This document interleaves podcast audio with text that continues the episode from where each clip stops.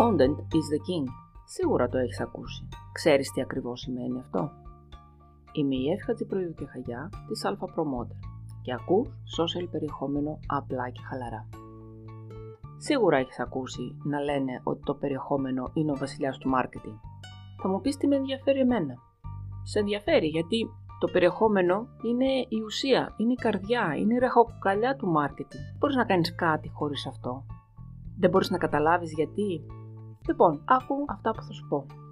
Αρχικά ας δούμε τι είναι το marketing περιεχομένου ή το content marketing, για να ξέρουμε και γιατί μιλάμε. Σύμφωνα λοιπόν με το Content Marketing Institute, το marketing περιεχομένου είναι μια στρατηγική marketing με την οποία δημιουργείς και διανέμεις πολύτιμο, συναφές και συνεπές περιεχόμενο με σκοπό να προσελκύσεις και να διατηρήσεις ένα σαφώς προκαθορισμένο κοινό και τελικά να το προωθήσεις το κοινό αυτό να κάνει μια κερδοφόρα ενέργεια ή δράση. Δηλαδή, δημιουργείς ένα περιεχόμενο, το προωθείς έτσι ώστε να γίνει γνωστό στο κοινό σου, το οποίο κοινό όμως είναι ήδη προκαθορισμένο, ξέρεις ποιο είναι το κοινό σου, δεν το προωθείς έτσι στον αέρα, σε όλους, το περιεχόμενο αυτό πρέπει να είναι πολύτιμο, συναφές και συνεπές. Είναι τρεις λέξεις που είναι πολύ σημαντικές στο marketing περιεχομένου. Και το περιεχόμενο αυτό έχει σκοπό το κοινό που έχεις ήδη προκαθορίσει να κάνει μία ενέργεια. Αυτή που εσύ θέλεις και θα ορίσεις. Ας τα δούμε λίγο πιο αναλυτικά. Ας ξεκινήσουμε από τις τρεις λέξεις που είναι σημαντικές για το marketing περιεχομένου. Οι λέξεις αυτές λοιπόν είναι το πολύτιμο, το σχετικό και το συνεπές. Το περιεχόμενο πρέπει να είναι πολύτιμο, να δίνει αξία στον αναγνώστη. Αν δεν του δίνει αξία, δεν θα το διαβάσει. Να είναι σχετικό. Σχετικό με τις ανάγκες αυτού που θα το διαβάσει, αλλά σχετικό και με αυτό που εσύ προσφέρεις. Και να είναι συνεπές, δηλαδή να υπάρχει εκεί όταν έχει συνηθίσει να το βλέπει ο αναγνώστης όταν το χρειάζεται ο αναγνώστης. Το marketing περιεχομένου είναι μια μακροχρόνια στρατηγική. Θέλει χρόνο για να χτιστεί μια δυνατή σχέση με το κοινό σου και η συνέπεια είναι απαραίτητη. Τώρα, το marketing περιεχομένου, όπως είπαμε πριν, αποτελείται από τρεις βασικές ενέργειες.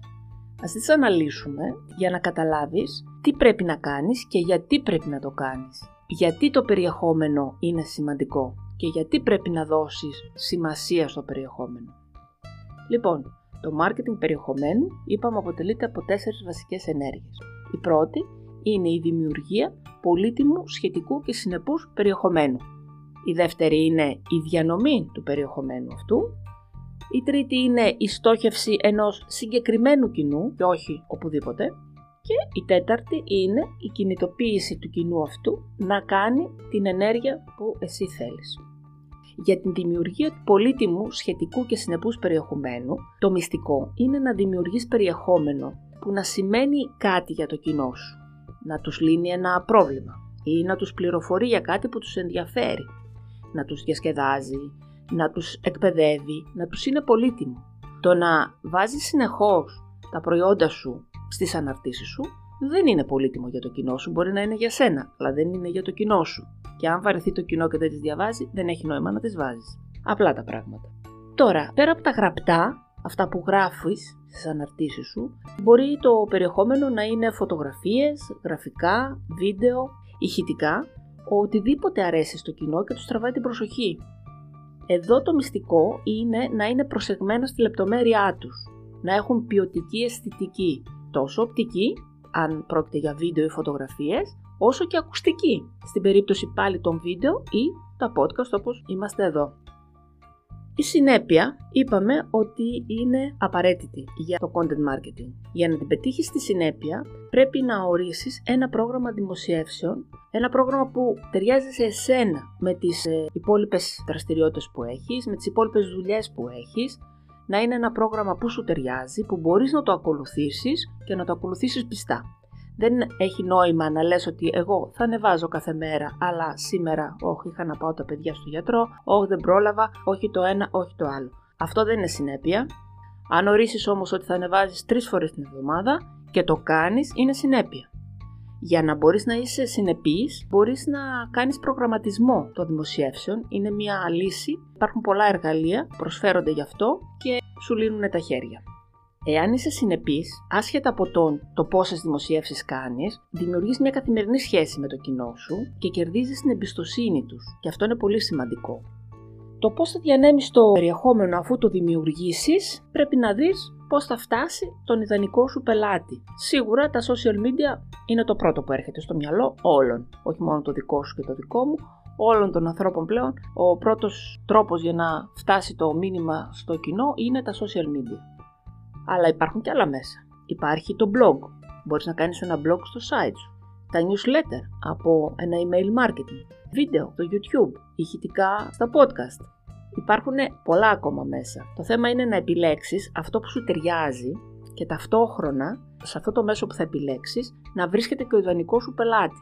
Γιατί έχει νόημα, επειδή εσένα σου αρέσει να κάνεις βίντεο και γράφεις ωραία στην κάμερα, να κάνεις συνεχώς βίντεο και τα ανεβάζεις στο YouTube, ενώ το κοινό σου βρίσκεται παραδείγματος χάρη στο Facebook. Ποιος θα τα δει, κανείς. Δεν έχει νόημα. Άρα πρέπει να επιλέξεις το μέσο που να μεν σου αρέσει και σε εξυπηρετεί εσένα, αλλά εκεί να βρίσκεται και ο ιδανικός σου πελάτης. Όσον αφορά τώρα τον ιδανικό πελάτη, πρέπει σαφώς να είναι προκαθορισμένος ποιος είναι, σε ποιον απευθύνεσαι και κατά δεύτερο, ο βασικός κανόνας του marketing περιεχομένου είναι να δημιουργείς περιεχόμενο που αφορά τον πελάτη σου και όχι εσένα. Για να το κάνεις αυτό θα πρέπει να γνωρίζεις όπως είπαμε τον ιδανικό σου πελάτη αλλά και τις ανάγκες του. Έτσι, αφού σκιαγραφίσει ποιος είναι ο ιδανικός σου πελάτης και αναζητήσεις και βρεις ποιοι είναι οι προβληματισμοί του, οι ανάγκες του, τα ενδιαφέροντά του, τα θέματα που αντιμετωπίζει και ψάχνει λύσεις, τότε θα δημιουργήσεις περιεχόμενο με αυτά και τότε θα τους αφορά. Τότε θα το διαβάσουν. Θα είναι ενδιαφέροντα για αυτούς. Θα προσθέτει αξία σε αυτούς. Τώρα, το πώς θα μάθεις, τι τους ενδιαφέρει, ποιες είναι οι ανάγκες τους και όλες αυτές τις λεπτομέρειες, μπορείς να το κάνεις είτε διαβάζοντας με προσοχή τα σχόλια που αφήνουν στις αναρτήσεις σου, γιατί πάντα στο σχόλιο λένε αυτό που τους προβληματίζει, ή στα μηνύματα που σου στέλνουν, στα emails πολλές φορές, αλλά μπορείς να κάνεις και ευθεία ερωτήσεις μέσα από τις αναρτήσεις ή μέσα από τις ιστορίες που θα δημοσιεύεις κάνοντας ερωτήσεις, οι απαντήσεις θα σου δίνουν τα που ψάχνεις. Και το τελικό βήμα είναι αφού βρεις το περιεχόμενο, το κοινό σου και τα μέσα που διανύμεις το μήνυμά σου, να κάνεις το κοινό σου να δραστηριοποιηθεί, να κάνει την πράξη που εσύ θέλεις. Τώρα η πράξη αυτή μπορεί να είναι να αγοράσουν τα προϊόντα σου ή να γραφτούν στην email λίστα σου. Μπορεί να θες να αυξήσεις τους ακολούθους στις σελίδες στα social media. Μπορεί να θέλεις να αυξήσεις τα μέλη σε μια facebook ομάδα που έχεις. Ε, μπορεί να θες να γραφτούν στο κανάλι στο YouTube ή στο κανάλι σου στο podcast. Οποιαδήποτε από αυτές τις ενέργειες θέλεις, πρέπει να κατευθύνεις το κοινό σου έτσι ώστε να τις κάνει. Για να το κάνει βέβαια αυτό, πρέπει αφενός εσύ να ξέρεις τι θέλεις να κάνει το κοινό σου, τι είναι οι στόχοι σου, πρέπει να είναι ξεκάθαρη η στόχη σου και αφετέρου πρέπει να το ζητήσεις ξεκάθαρα από το κοινό. Πώς; Με ένα call to action. Είναι μια προτροπή ενέργειας ή δράσης, η οποία πρέπει πάντα να προσθέτεις στα κείμενα, στα βίντεο οπουδήποτε απευθύνεσαι στο κοινό σου, πρέπει να προσθέτεις και ένα call to action, μια προτροπή του τι θες εσύ να κάνουν. Και η προτροπή αυτή πρέπει να είναι ξεκάθαρη και συγκεκριμένη. Όσο πιο ξεκάθαρη και συγκεκριμένη, τόσο μεγαλύτερες πιθανότητες υπάρχει το κοινό να την κάνει αυτή την ενέργεια. Για παράδειγμα, αντί να γράψεις, γραφτείτε στο newsletter μας, μπορείς να γράψεις, γραφτείτε στο newsletter μας για να είστε οι πρώτοι που θα μαθαίνετε τις προσφορές μας. Σε αυτή την περίπτωση έχει ένα κίνητρο. Θα μαθαίνει τις προσφορές πριν από όλους τους άλλους. Άρα υπάρχει ένα κίνητρο και θα το κάνει πιο εύκολα. Αυτές οι τέσσερις ενέργειες που αναφέραμε είναι βασικά και όλη η ουσία του marketing περιεχομένου.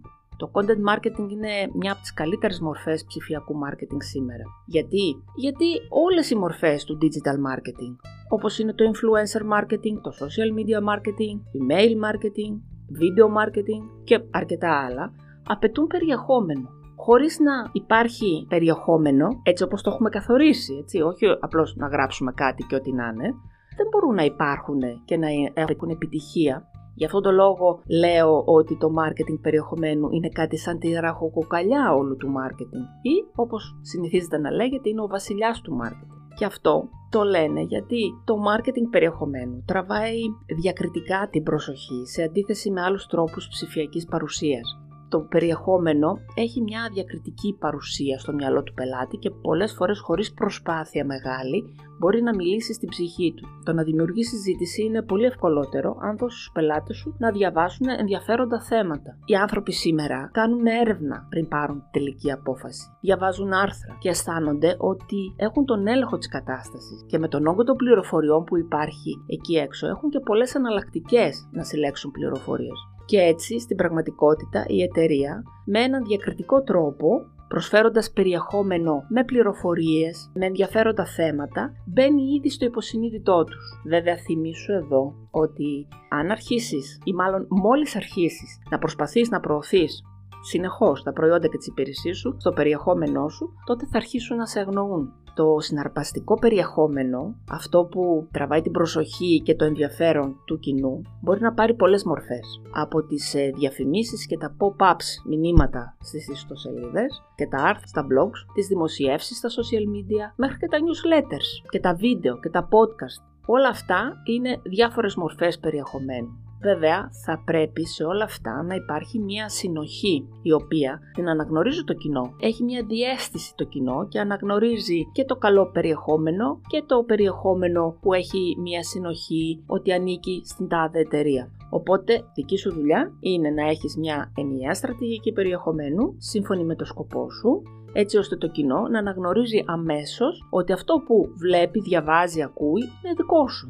Επίσης, οι μηχανές αναζήτησης στο περίφημο SEO, το Search Engine Optimization, κατατάσσουν τις ιστοσελίδες ανάλογα με το περιεχόμενό τους στις θέσεις που εμφανίζονται. Η κυριότερη παράμετρος που εξετάζουν είναι το περιεχόμενο. Εάν έχεις ένα καλό περιεχόμενο στην ιστοσελίδα σου, αλλά και στα κείμενά σου στα social media, μπορείς να προσελκύσεις πολλούς μελλοντικούς πελάτες. Όσο καλύτερα δε χρησιμοποιείς τις λέξεις κλειδιά για να βοηθάς τους ανθρώπους να σε βρούνε, οι λέξεις κλειδιά είναι αυτό που πληκτρολογούν στις μηχανές αναζήτησης οι άνθρωποι όταν ψάχνουν κάτι. Λοιπόν, όταν εσύ χρησιμοποιήσει κατάλληλες λέξεις κλειδιά, τους βοηθάς να σε βρούνε, τόσο ψηλότερα σε κατατάσσουν οι μηχανές αναζήτησης. Και ξέρεις πολύ καλά ότι η σειρά κατάταξης επηρεάζει ανάλογα και τις πωλήσεις. Το περιεχόμενο και το marketing περιεχομένου επίσης παίζει πολύ σημαντικό ρόλο στην αναγνωρισιμότητα της επιχείρησής σου.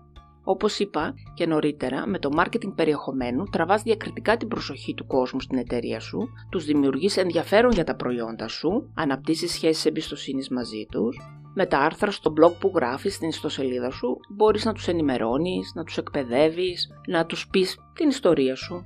Και έτσι δημιουργείς δεσμούς μαζί τους οι πληροφορίες και τα άρθρα που δημοσιεύονται σε blogs ε, στις ιστοσελίδες δημιουργούν περισσότερους δυνητικούς πελάτες και πωλήσεις από οποιαδήποτε άλλη μέθοδο πώλησης και πρόθεσης.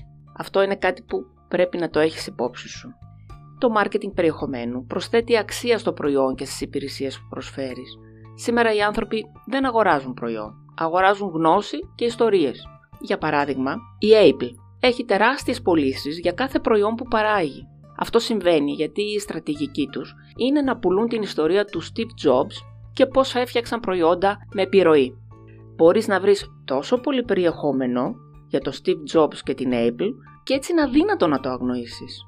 Με τον ίδιο τρόπο μπορείς και εσύ να κυριαρχήσεις στην αγορά γιατί κανείς δεν μπορεί να αγνοήσει εάν υπάρχει πολύ περιεχόμενο να βρει για σένα. Με ένα καλό περιεχόμενο στην ιστοσελίδα σου ένας πελάτης μπορεί να μάθει περισσότερα και για τα προϊόντα και τις υπηρεσίες που προσφέρεις. Και έτσι αφενός σου προσφέρει οργανική αναζήτηση όταν μπαίνεις στην ιστοσελίδα σου για να τα διαβάσει και αφετέρου διαβάζοντας ένα ενδιαφέρον περιεχόμενο μένουν περισσότερη ώρα στην ιστοσελίδα γιατί δεν σε θεωρούν άνθρωπο που θέλεις και προσπαθείς να πουλήσεις πράγματα αλλά κάτι σαν δάσκαλο που τους ενημερώνεις, που τους λες πληροφορίες χρήσιμες και αυτό τους αρέσει.